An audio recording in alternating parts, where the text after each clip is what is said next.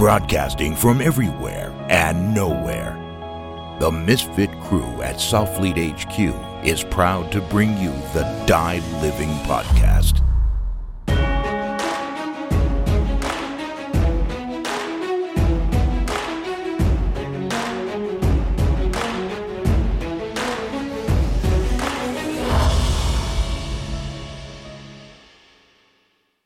Welcome to another edition of the Die Living podcast brought to you by Softly. Today we have Eliza MacLean from Cane Creek Farm visiting us. I've known Eliza for a long time and uh, very happy to have her joining us today, along with Brooke, uh, our in house registered dietitian nutritionist. And if you're on the Softly program, you, you will definitely be familiar with her recipes, and probably there's a chance you've chatted with her or listened to her as well. So today we're starting off uh, the first of what will probably be a three or four part series, uh, talking about food production and quality. Uh, the reason we're starting off with Eliza is because Eliza runs Cane Creek Farm. She raises pigs and, and sheep and, and sometimes some other stuff, um, all of which supplies Left Bank Butchery in Saxapahaw, North Carolina, just down the road from us uh, and full disclosure, of which I'm particularly interested in. Um, so, welcome. Thank you for joining us, Eliza. Thanks for having me. And uh, just before we get like really kind of into everything, would you mind talking a little bit about kind of like your background and like what's going on at Cane Creek Farm? Uh, sure. Um, I sort of came uh, full circle into farming. Uh, started off as a teenager working with an Amish family and really fell in love with their practices and thought it was super cool and their whole lifestyle and um, their humor, their humility, everything else. Uh, but, you know, they're very much sort of a quiet subset of Americana, and I just thought it was a cool thing that I got to do. But as I pursued my uh, dreams, and I'd already been working in vet medicine. I ended up in wildlife rehab and a bunch of other um, sort of uh, wildlife ecology stuff, like really thinking about why why is there cancer in wildlife, for example, and you know, will it affect um, us, those of us higher up the food chain? What does it all mean? One thing led to another. I ended up looking into environmental toxicology got accepted to Duke University, came and got a degree, a master's in that subject, and um, and then ended up right back in the the farming question. And I feel pretty strongly still that one of our biggest bad actors in the world, um, making it an unsafe place for wildlife and also humans, is agricultural practices. And I really want to um, look at what old timey farmers did. Why did we have certain genetics? Why did we have breeds that did better in certain areas or certain climates, on all that sort of stuff, and be kind of a steward of maybe some of those heritage breeds or a person that linked old farming practices with new people wanting to farm. But I really thought that I'd be the linker. And I realized in this state where we have so much agriculture going on, it was like, uh, one way forward, and that is get big or get out. And that made me really sad. And after a while, um, I realized I kind of had to be uh, the change that I wanted to see. So I actually started my little farm, and I raise only heritage breeds, and I own the breeding stock, and I save seeds, and I grow um, some crops, but mostly vegetables behind pigs. And then I raise a lot of complementary species, especially um, poultry um, geese, ducks, turkey, chicken to sort of help clean up after the pigs, even though the pigs are doing a great job, all of that getting ready for vegetables and crops and just this tremendous added fertility to my land. I need to constantly be uptaking those nutrients. So um, I just created the cycle and um, this kind of um, you know, polyamorous setting of animals and all their cool relationships with each other and me. And I realized that actually works pretty well for clean water, clean air, and clean soils. So I've stubbornly persisted in this for a long time. So. Well, I know it's been a, a challenging endeavor, yeah. to say the least. but um, yeah, I mean, what keeps you continuing to do it? I don't want to see it change. I just want I, I want to inspire more people without you know having to tell them all the mistakes that you can make and all the ways that you can lose money doing it. But it seems uh, a necessary and always evolving, interesting thing to engage the public in it and actually teach a little bit about um, why why that rotational system actually works, and and and and I compliment. You know, I have areas of the farm where people can gather, and we can do sort of potluck dinners and just events um, with the animals all around us, so that I can get people there to uh, to show them how what a beautiful thing it can be, and they can learn about the various species or how easy it is actually to grow things. Um, it just keeps you home. There's a big wide world out there that I want to explore more. I love to go to other countries and see what other farmers do, and I don't get a lot of chance to leave. Unfortunately, that's the hard part about it for me. But I love what I do. Why why is local farming or small scale farming so important? Um, I mean, it seems like there's environmental reasons, but you know, what is the difference? I mean, I know we're obviously paying a lot more for that type of food in the grocery store. Um, I, you know, is it just the the feeling of supporting a community, or like what are the the kind of objective reasons behind why we should be supporting this type of system?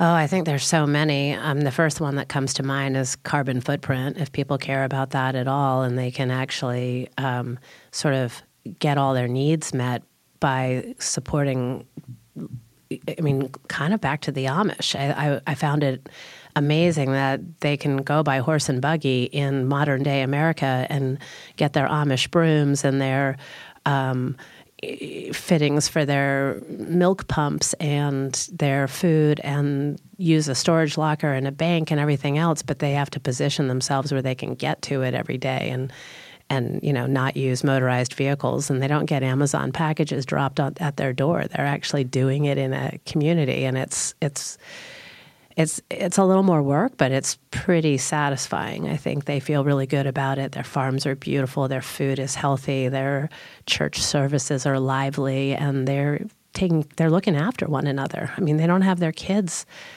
in five different states in two different countries, and that's a really fun thing that we can do in the world these days, but it's also sad. You have to work really hard to get back together, whereas you could just have Sunday dinners if you were all in that community. Um, some of us still do it that way, some of us don't, but it does turn out that most of the people that actually have the means to support the um, the local farms are also the ones that can educate themselves, can travel, can you know go to farmers markets all over and sort of compare apples and oranges where a lot of the people that do stay in their communities are going to depend on that Dollar General down the road, and that's that's a funky thing to combat. I still I, I think about that in rural Alamance County all the time. the accessibility to high quality food. Mm-hmm. I mean, we still have food deserts, and they're. I mean, I, I'm not much more expensive at the farmers market than really what they all get at Dollar General, but they also need their cigarettes and their, you know. Well, whatever. can you tell me a little bit more about the, the the carbon footprint aspect? you know what what does that mean i mean and how is your farm well, so much different? so i'm not trucking things anywhere except loading up a trailer on saturday mornings to go to a local farmers market. People basically have to come to me.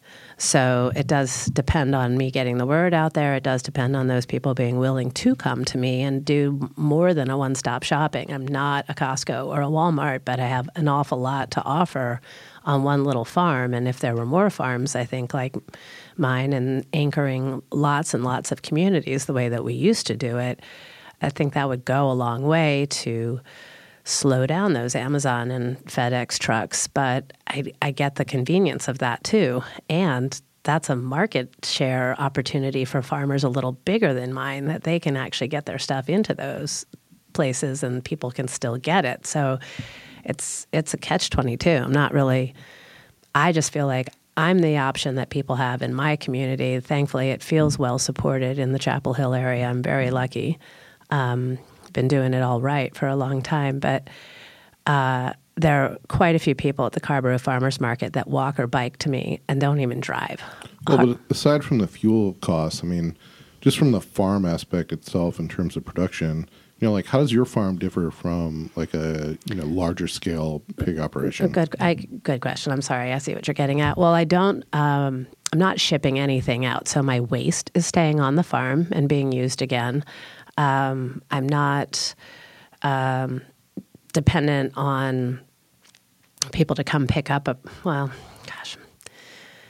Uh, that that whole external cost thing that we were all talking about 10 years ago with Polyface Farms and Joel Salatin's books and stuff like that, maybe even 15, where, um, you know, the pigs that I might get as feeder pigs are being raised by some big operation down the road, and I just buy, buy a bunch of babies at a sale or whatever. Um, so I'm going to source those pigs that are being mass produced, and I'm bringing them onto my system to raise them. I don't do that. I have all the parent stock. I have the old timey genetics that were popular 100 years ago for disease resistance, parasite resistance. Um, uh, sunlight, you know, not getting a sunburn.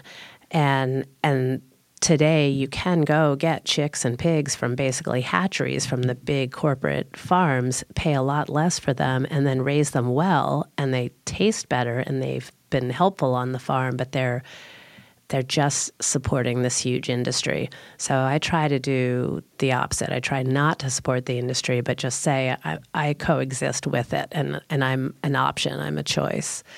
Um, I'm trying to sequester carbon and not let too much, you know, go off. I don't have ventilators in big buildings. I'm not dependent on electricity. If my lights go out, my pigs are going to survive, or my chickens. And um, for the most part, I, I use brooder lamps, but um, I have a generator too. I mean, I I can sustain a natural disaster. I can sustain a long power outage, and some of these big things that I inherently compete with can't do that. It, will be a total loss. Mm-hmm. And I also sustain the losses that I incur, but they're small and they don't totally affect my small margin. Right. I remember we drove, I think we were going out to Left Bank and we drove through the farm and it was so cool because the pigs were kind of hanging out in the woods mm-hmm. and just like doing their thing. And a lot of the times we're overwhelmed with this imagery and we think of they're in a warehouse, they're packed in, there's nowhere to go. And so it's a very different just feel as soon as you come onto your farm. And I think that that's also really cool. It seems like it has its own ecosystem yeah. versus you're just putting all these animals there and trying to make money from the meat. Exactly. And it's and it's very intentional, which also makes it super um, uh, it, I mean, it's difficult. It's uh, I, I have to literally control the hydrology. I have to have vegetative buffers in case I get a 10 inch rain event from a hurricane, which we get here, so that it doesn't all just wash the pig poop off my pastures down into my creek. And my creek goes into the Haw River, which I actively help keep clean. And you know, been a steward or a river keeper for a long time with a couple different rivers, so I'm I'm very conscious of how a farm can sit in a community and in a greater ecosystem and not do more damage. It, contain itself, but also improve itself all the time. And so your eyes on like a hundred different balls. You have to understand how to, you know, I I've learned a lot of mechanics, but I've really learned a lot of uh, like hydrology and just air movement and what the sun does year round and how to be passive solar and where to actually set up my huts and my farrowing house and things like that to make the best use of windbreaks and warm sun versus you know melting sun getting airflow in the summer around here as well as having actually a tiny bit of winter to contend with so I'm also not, I mean, being in North Carolina, I'm not particularly seasonal. I can produce all year round from, you know, eggs, vegetables, right. meat, and poultry. when, uh, whenever I've had someone taste like pork that comes from your farm, I mean, basically, like hands down, everyone's always like, "Oh my god, this is this is the greatest ch- tasting, you know, pork chop, sausage, like whatever uh, I've ever had." And is that only because of genetics? Is it also because of how you have things set up on the farm? Like, you know, how much of that is is just having good breeding stock, and how much of it is in the way you're raising the pigs and, and the land that they're on? I think it's probably about 80% the latter. It really is that they get to live the life that they were designed to live and they enjoy it. They're happy, they're they're circulating hormones and you know, the way they're like us. They break down proteins because they went for a happy run. and it wasn't that they were stressed and running from something. I mean, everything is kind of chill. I walk the farm every night to shut all the birds in because we have a happy population of predators around us too, which I'm happy to share the place with as long as we have some understandings. But anyway, so I walk the farm every night and I listen for happy animals, sleeping animals, and it, it's without fail just is such a beautiful scene. That's you know that is one thing that keeps me doing it. As much as I would like to travel a little bit more, I think I am so happy when I go to bed at night because everybody's in good shape. Yeah, yeah. Brooke, how can you address kind of the difference in quality of the meat, like scientifically? You know, what's what's the difference between you know like a, a pasture raised you know pork chop and a pork chop that you're just buying at you know at the supermarket on sale? A lot of the research I've looked at shows the differences between beef, and there's a difference in the type of fats and the fat content found in meat. Mm-hmm. And I do think that although those are really minor things, it makes a difference over time. And I also think a part of the big picture is what are you supporting? It's not always about you and your perfect nutrition. Um, I think one of the biggest things, and I guess this a question for you too, is when I noticed it almost the meat looks like a steak. Mhm. And when you get meat at a grocery store that's pork, it looks white. It looks Yeah. like a white meat. And so that was a really big difference that to me, just the coloration was like, wow, this is a huge difference in the quality and what we're going to find in the meat. Well, yeah, I mean they they've they've grown to their potential um, at a place like my farm, and um, the fat is m- much more flavorful. One, it's in there because they are, they're getting as much as they need. The young pigs are on something called self feeder, so they get to just eat when they want to. Sometimes you'll hear them at three in the morning in the summer because they'd rather lay in the shade the rest of the day. Um, but the I think the biggest reason that we see that pale meat in the stores and it and it we it, we call it pale exudative um, meat the um, the the proteins that are breaking down um, and the lactic acid together. And you would remember this science better than me. I did I have learned it. But anyway um, it it basically allows it to leak back out. It doesn't um, the the the meat isn't stat i mean isn't yeah isn't static. So once the animal is killed it is still obviously going toward spoiling but it's changing as it sits in that package. And an animal that's had a really good life that didn't die under stress at the slaughter plant and slaughter plants are all better now i will give that a thumbs up almost across the board but those animals are bred to grow fast, live in an unpleasant situation most of their lives, and you know have a quick last day. Their whole makeup is sort of engineered as opposed to just organically becoming, and there's a, a whole breakdown process when they're sort of nervous and not enjoying themselves, not relaxed and living the life of a pig all the way through their life and in death that allows for the muscles to continue breaking down the adrenaline into lactic acid, which then leaks out. And literally, you'll see they all have to have pads, you know. Um, Those little absorbent pads in the styrofoam, and we don't use those at all at the butcher shop. They just, it doesn't happen the same way.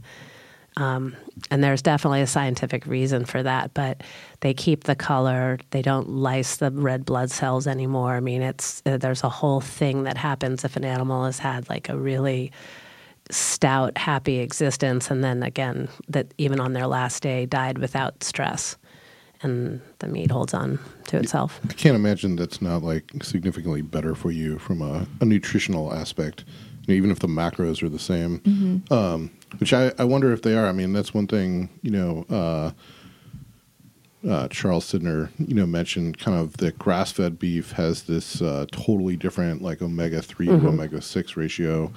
Um, is it the same with pigs? Yeah, You know, and especially in the longer um, aging or the uh, slower growing ones, like the Ossabaw Island hog, Mm-hmm. and then that really looks like beef. I mean, it is dark, dark, beautiful color um, at the end, but they're like two years old when they go to slaughter, so their their muscles. I mean, they're like, you know.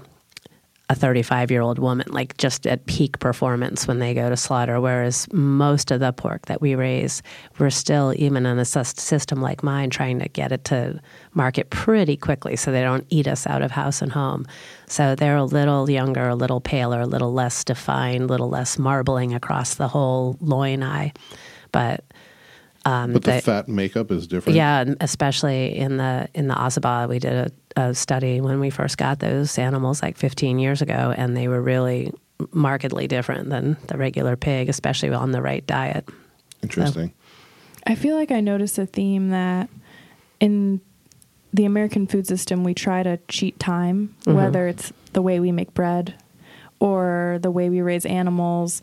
And cutting those corners, we are sacrificing, I think, the quality of food, even if it just is the omega 3. And sure, it's the same amount of protein, but those little micronutrients I really do think make a difference. Yeah.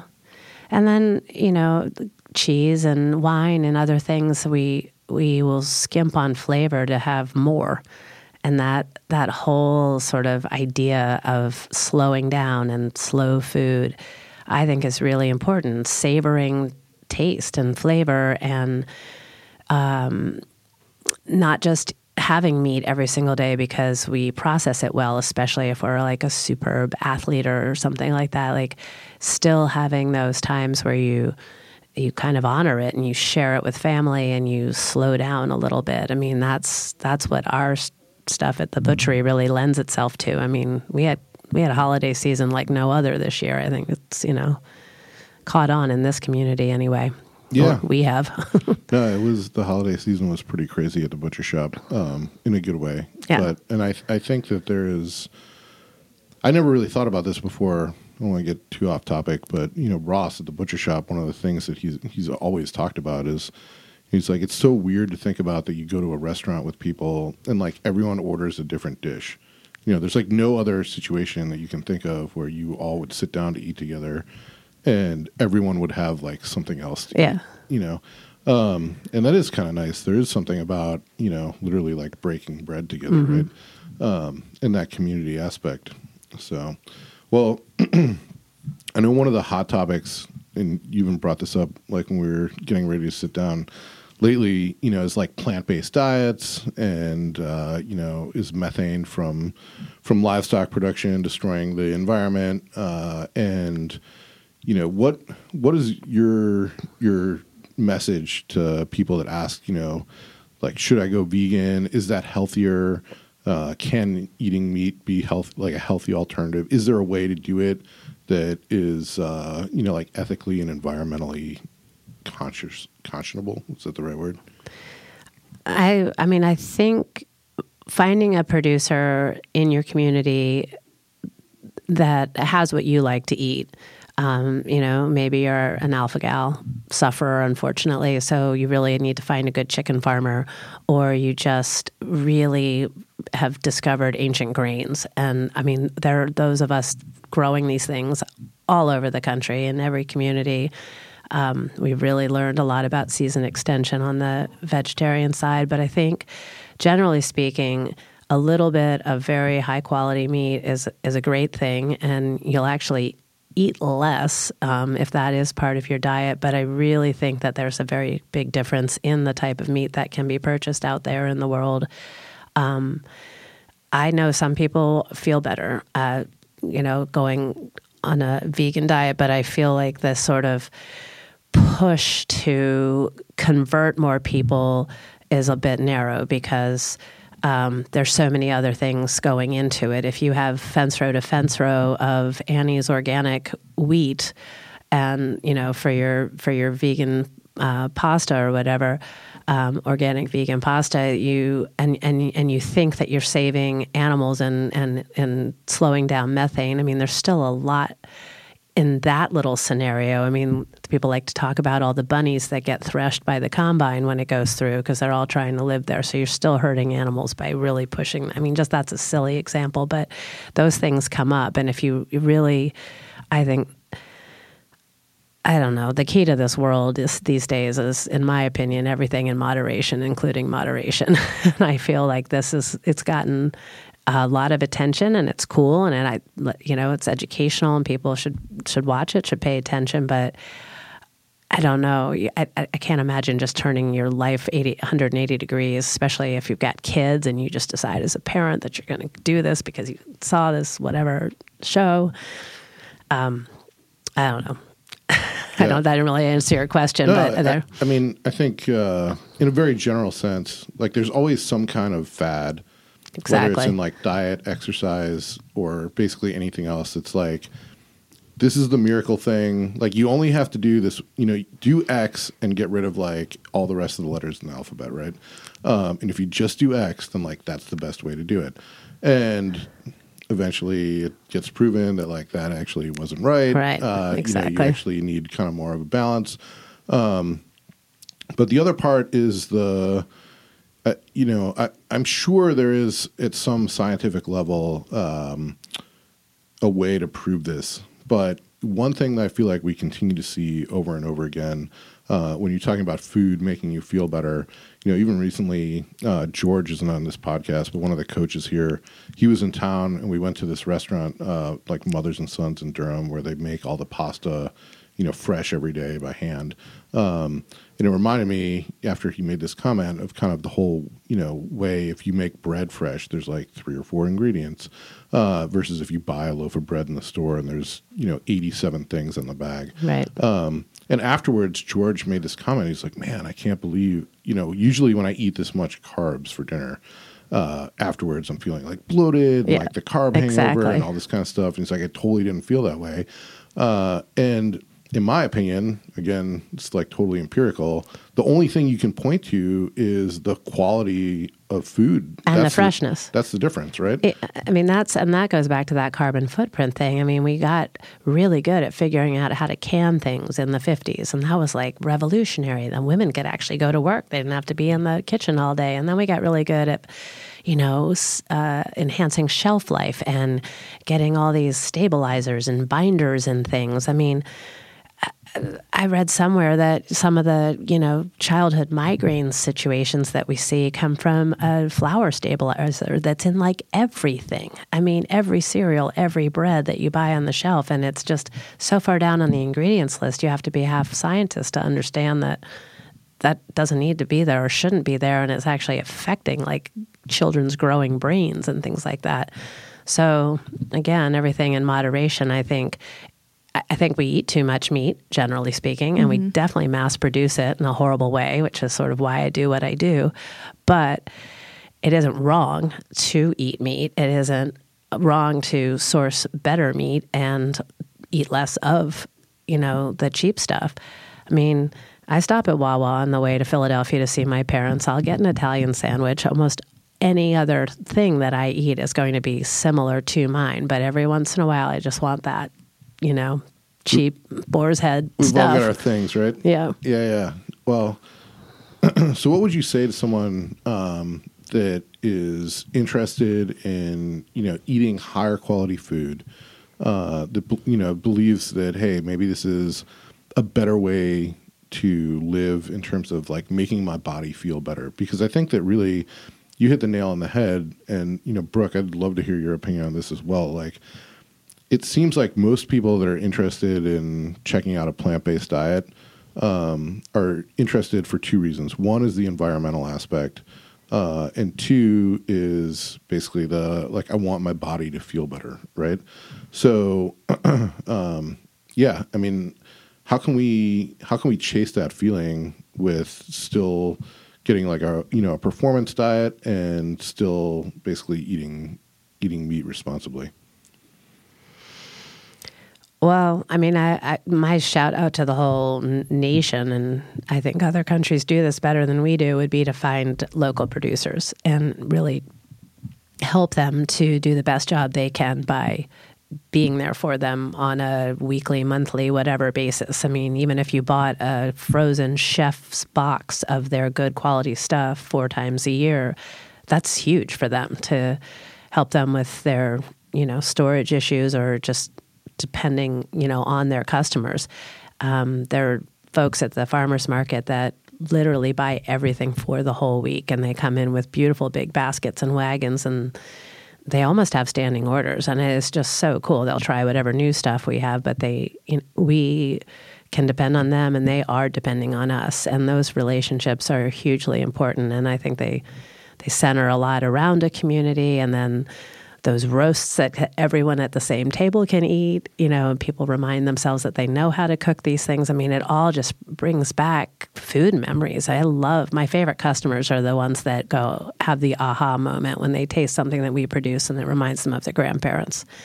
I mean, we're at the top of the food chain. What else is there? I mean, why not remember our grandparents? We've got a pretty crazy world out there right now. Right. Once I tasted pork from your farm, I was like, I can't go back. I was like, mm-hmm. Aaron, you like ruined me. Like I can't, I can't. go love to back hear now. that. It's my favorite comment. I I think that you know you highlighted this as a there's a big misconception that we need gargantuan amounts of protein to see muscle development and performance, especially in the realm that we work with athletes, and that's really not true. And a lot of the times. Um, that's kind of like one of the big little education pieces I have to do is you don't need as much protein as you think. And then I really do believe some of those proteins should be plant based, and you'll get them from things like whole grains, legumes, you know, beans, nuts, and seeds. And then that leaves a little more room in your budget for those Exactly. high quality proteins. exactly. And I do think um, I got really mad about the game changers using the word plant based because, in my mind, everyone should be eating plant based. And a portion of your diet should be high quality animal products. I really do believe that that is, you know, this moderation is um, like when we take a bird's eye view. In moderation, these there is room for these little pieces of a diet. And if you, you know, if you believe for whatever reasons that you don't want to eat meat and doesn't make you um, feel good like that is a thing some people are like genuinely i don't Right. like the way my body responds that's fine i also just don't want to see like fear mongering around food and meat and i think that there certainly is a place for it in the diet in my Yeah. opinion Well, all my animals have plant based diets too, which I mean, that's what they were designed to do. And, you know, it was the carnivores, whenever, you know, how we all came off the evolutionary tree that helped also create the balance. I mean, there's still, that still needs to happen globally. And that's what I try to do in a little microcosm of the globe on my farm. There, you know, I still have the predators and they still live right next door to me. And once in a while, someone might slip up. A dog might eat a lamb or a, you know, pig might eat a chicken, but it's generally, they're all getting their needs met like they would in a normal natural setting if they weren't confined to my farm, but they're happily confined to my farm because they're warmer. The food's always there. They get to live the life of that animal and they they've made themselves sort of perfect in terms of nutritional value, flavor, and sort of feel good on the animal welfare standpoint for my consumers. So I feel like I'm hitting all of those. Your Uh, your poultry must be eating some, you know, like insects and. Oh, yeah. I mean, Yeah, yeah. not not entirely plant based. Right, you're right. But the feed that I give them all is so nothing has animal byproducts in it or anything like that. And um, you know, pigs are masters of of uh, composting. So a big thing, and the reason pork is kind of eh, to lots of people is they used to get fed all the slop, all the bones, all the everything because they can, um, and and they probably had okay flavor, maybe not quite as I think sweet or defined or perfect or whatever as I feel like the pork I produce and people that, you know, raise them like I do. But, um, you know, we've taken that away uh, by and large because of rats and trichinosis and everything else. And um, it's it's I mean they're it's it's a pretty they're they're satisfied. You can tell. You can tell just by the walks, my nightly walks, but also the way they act, and that's why they don't eat a chicken. yeah, yeah. Well, one thing that you mentioned when you talked about, uh, you know, like these fields of organic wheat, you know, for Annie's, uh, and the whole idea of, well, you know, you're still supporting animal animal killing by buying that kind of stuff because the the combine's coming in. Um, I mean, the other thing that I've heard uh, farmers say, and I've read, you know, farmers say is that when they're running farms that have you know multiple animals on them and uh, you know they're raising crops as well, that they're really surprised at how much wildlife also comes to the farm. Mm-hmm. So it seems to me that it's not just about you know what you're killing, but not, what you're not supporting. You know the Exactly. life of as well. Exactly. the the monocultures out there are really for the birds. I mean, um, not even literally. Uh, it's it's. I mean, Mother Nature doesn't like it. It's always trying to adjust against it, and that's what's so cool. And that's I you know I think that's what keeps me doing what I do is to just once you get this sort of cycle going, you realize, wow, that's that's like the woodlot next door and i'm actually creating a wildlife corridor down here by the creek with my vegetative buffer so that i'm i'm trying to retain nutrients but i'm also giving all this back to you know migratory waterfowl or uh, you know songbirds or whatever. And it's charles sidner out of brayburn god and he did 18 acres of that. And it was so beautiful. And he just created a whole new habitat by taking care of his land and his animals on his land. Yeah. more more came in. What what have you seen happen, uh, especially in your par- your farm? Um, I mean, just a, a, a huge amount of birds, and I don't even put bird feeders out. They actually can they can come right down to the pig feed. I, I for a long time had bird feeders, and they really weren't going that fast. I have natural suet, so I do put that up. Um, but the predators are right around the outside, but they seem in balance too. I mean, the foxes are healthy, and um, I they. I have a ton of rabbits, like an insane amount of rabbits. And so when they start to disappear and I feel like they're suddenly a bigger coyote or fox load, I have to really, you know, uh, get my chickens trained and get them all in at night because they're going to be next. But, you know, right now I'm in a really happy balance. I have a really low predator pressure for the animals that I produce for the shop, but um, a lot of wildlife. And so it, it feels like it's in really good balance right now, even with all the rain we've had this last year.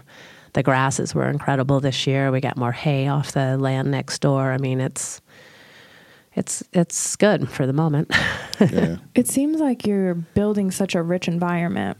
And so it almost seems like it's not fair the argument of I shouldn't eat meat because it's bad for the environment. Because in my mind, you know, like we mentioned, if you're forcing this huge plot of land to just be this one crop, you're actually taking a ton from the soil. You're probably fighting Mother Nature. You're not and creating a necessarily bigger problem. You're having to put something back that's probably in more of a chemical form, mm-hmm.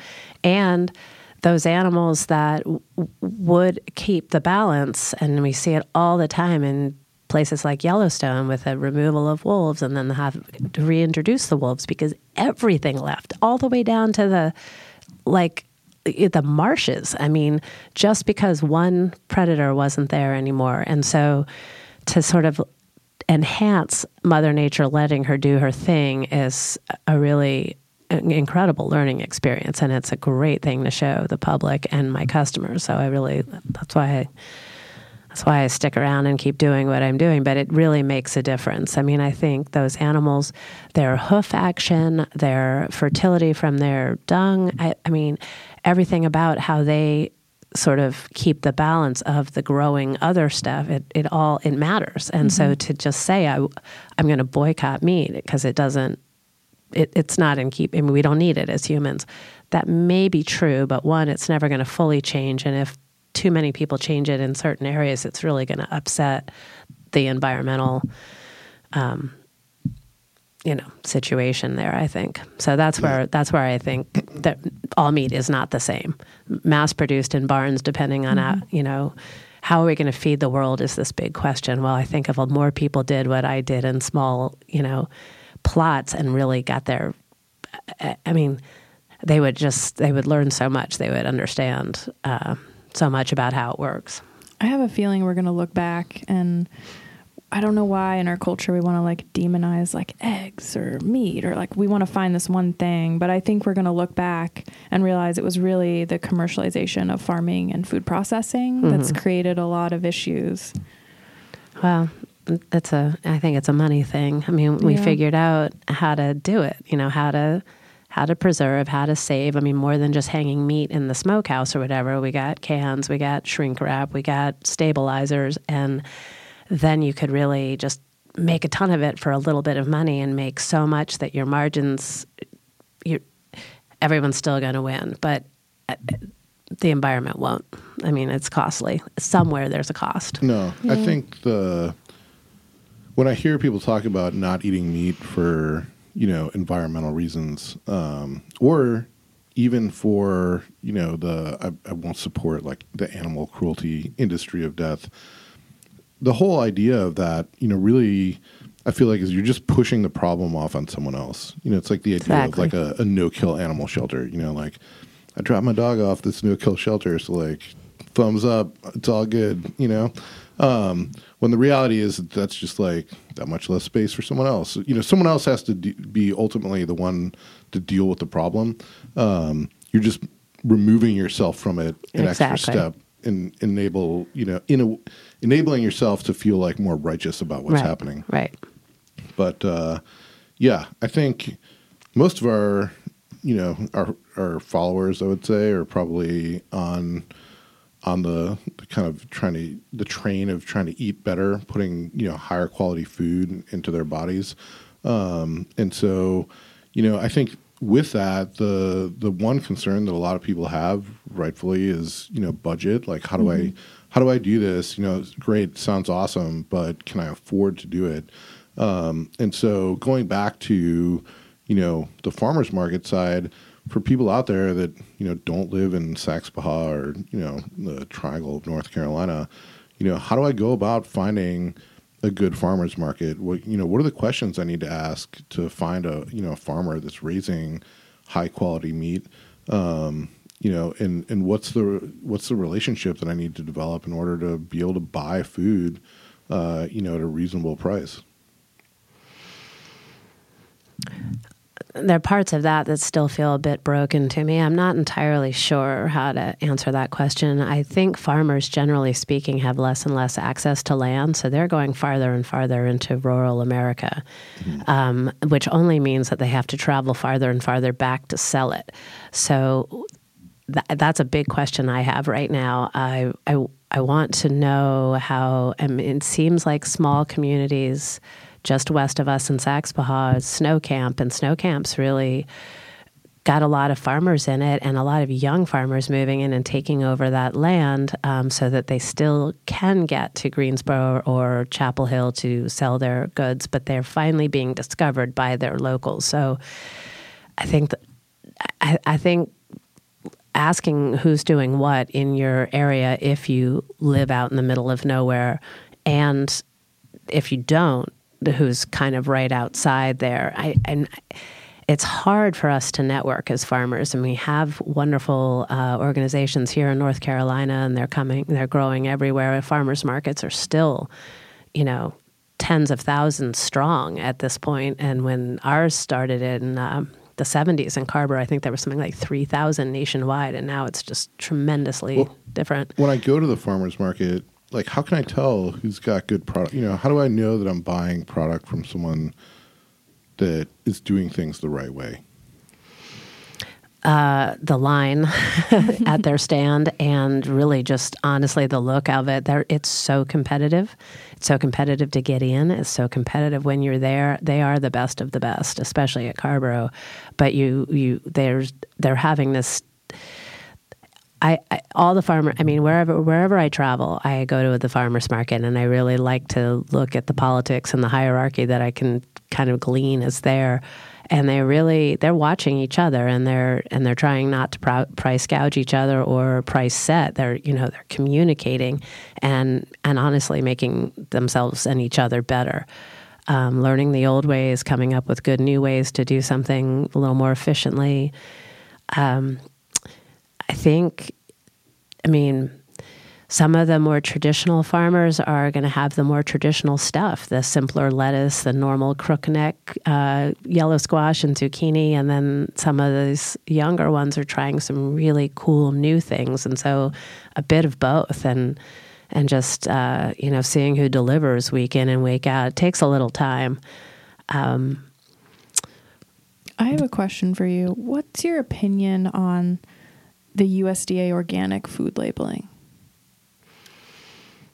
Um, I think really good people are behind that. Um, the National Organic Standards Board is an incredible group of people, and it's a five year volunteer term when you get on it. And they are literally advising everybody in Washington and each other on what can be allowed, what can't be allowed. I mean, the bigger producers are inherently trying to cheat, for lack of a better word, the system. Like, instead of somebody like me who thinks what can what more can i do for my animals what more can i do to make these plants grow even better but naturally without throwing you know fertilizer at them in any way um, besides what i already have um, the industry generally asks the opposite how can we get away with not putting this in it how can we do a little bit less and still get the job done like mm-hmm. you were mm-hmm. saying about time so i think um, there's some things that have been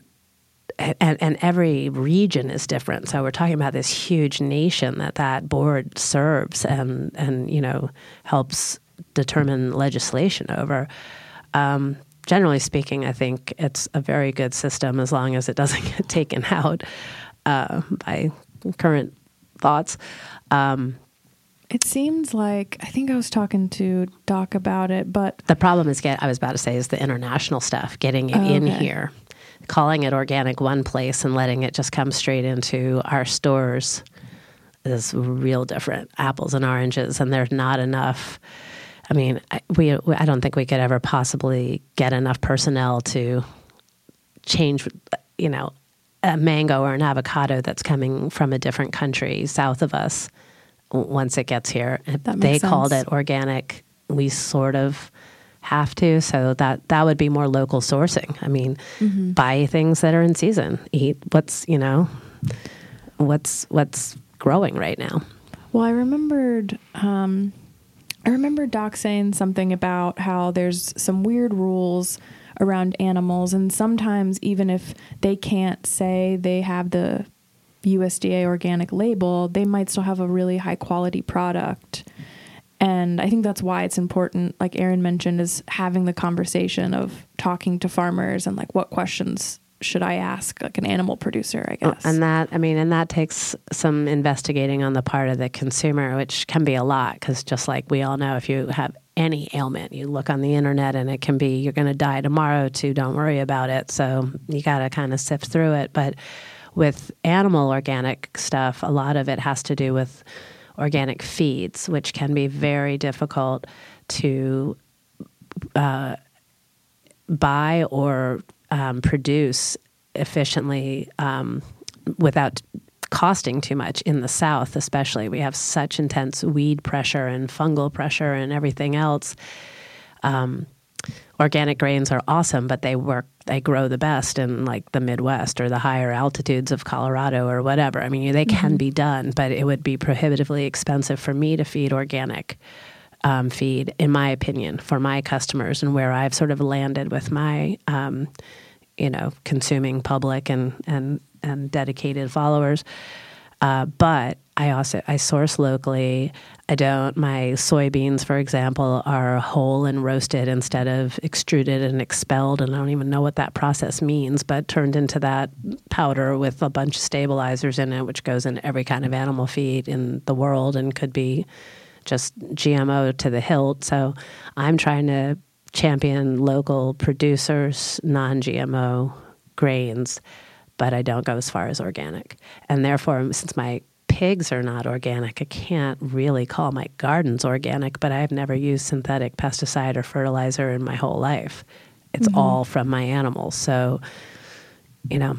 So, in that, that way, I feel like it's kind of deceiving because mm-hmm. you really do go above and beyond organic, like the word, but you don't meet the check boxes necessarily of the labeling. Right. So that's a decision for the consumer. I mean, I'd if I didn't have me, I would be looking for organic. You know, I go to the organic section of every single market has them now of Food Lion, for example, and I'd rather buy their organic grapes than their non-organic grapes. I don't produce grapes, so that you know. Yeah. But I feel like local kind of trumps organic, Yeah. you know, and then kind of conventional underneath that.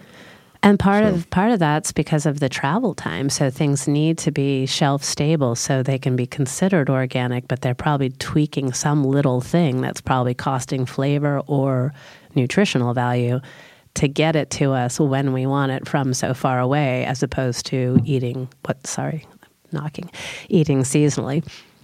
Awesome. Well, thank you very much for joining us. You're welcome. Brooke, Thanks for having me. If you have any other questions or No, I just love the conversation. It was really great listening and learning more. I really appreciate you coming. yeah, Thanks. thanks Eliza. Thanks for joining us.